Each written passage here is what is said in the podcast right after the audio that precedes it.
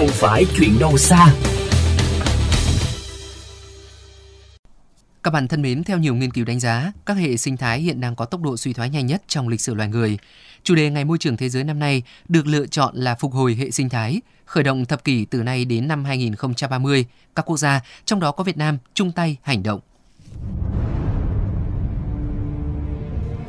Cuối năm 2011, Tổ chức Bảo tồn Thiên nhiên Thế giới và Tổ chức Bảo tồn Tê giác Thế giới đã đưa ra tuyên bố loài tê giác một sừng chính thức tuyệt chủng ở Việt Nam. Trong hai thập kỷ gần đây, tại nước ta có 10 loài bị tuyệt chủng và hàng trăm loài đang bị đe dọa phải đưa vào sách đỏ. Theo Cục Bảo tồn Đa dạng sinh học, diện tích các khu vực có hệ sinh thái tự nhiên quan trọng đang bị thu hẹp dần – Diện tích rừng tự nhiên nước ta giảm từ 12 triệu hecta năm 1945 còn 2,8 triệu hecta vào năm 2017 và có 80% trong số này ở mức duy trì kém. Giáo sư tiến sĩ khoa học Đặng Huy Huỳnh, nguyên viện trưởng Viện Sinh thái và Tài nguyên sinh vật, Chủ tịch Hội động vật học Việt Nam phân tích nguyên nhân. Đấy là một điều rất đáng báo động. Thì nguyên nhân chủ yếu của chúng ta hiện nay thứ nhất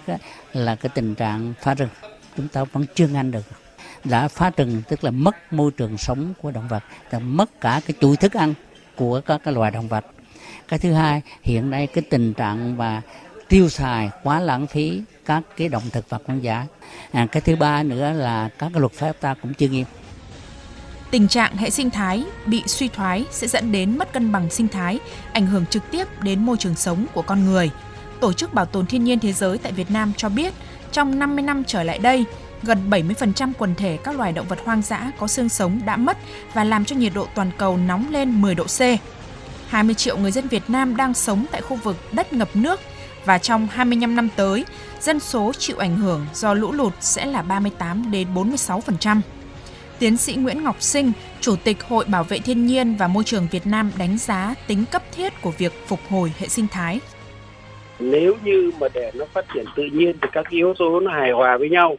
thế còn bây giờ chúng ta hủy hoại đi hoặc là chúng ta làm suy yếu, không phải là tất cả chỉ cần một cái hợp phần nào, một cái thành phần nào thì lập tức cái việc đó nó quay trở lại, nó ảnh hưởng đến chúng ta. Cho nên nhiều người mới liên hệ rằng là có khi đại dịch covid bây giờ nó cũng quan hệ đến với lại thay đổi cái đa dạng sinh học, làm thay đổi các cái hệ sinh thái đấy. Vì thế cho nên là chúng ta trước mắt là các hệ sinh thái phải nhanh chóng phục hồi. Tháng 3 năm nay Đại hội đồng Liên Hợp Quốc đã ra tuyên bố giai đoạn 2021-2030 là thập kỷ về phục hồi hệ sinh thái nhằm nhân rộng trên quy mô lớn việc phục hồi các hệ sinh thái đã bị suy thoái và bị phá hủy. Đây là thời điểm để các quốc gia chung tay và có những hành động cụ thể thiết thực. Trong thập kỷ vừa qua, Việt Nam đã xây dựng và tích cực thực hiện chiến lược quốc gia về đa dạng sinh học, đã có nhiều điểm sáng trong việc bảo tồn đa dạng sinh học ở Việt Nam Quan trọng nhất là việc người dân giảm nhu cầu tiêu thụ động vật hoang dã, tiêu dùng có trách nhiệm với môi trường. Bà Nguyễn Thị Phương Dung, Phó Giám đốc Trung tâm Giáo dục Thiên nhiên khẳng định con người là chìa khóa quyết định thành công của công cuộc này.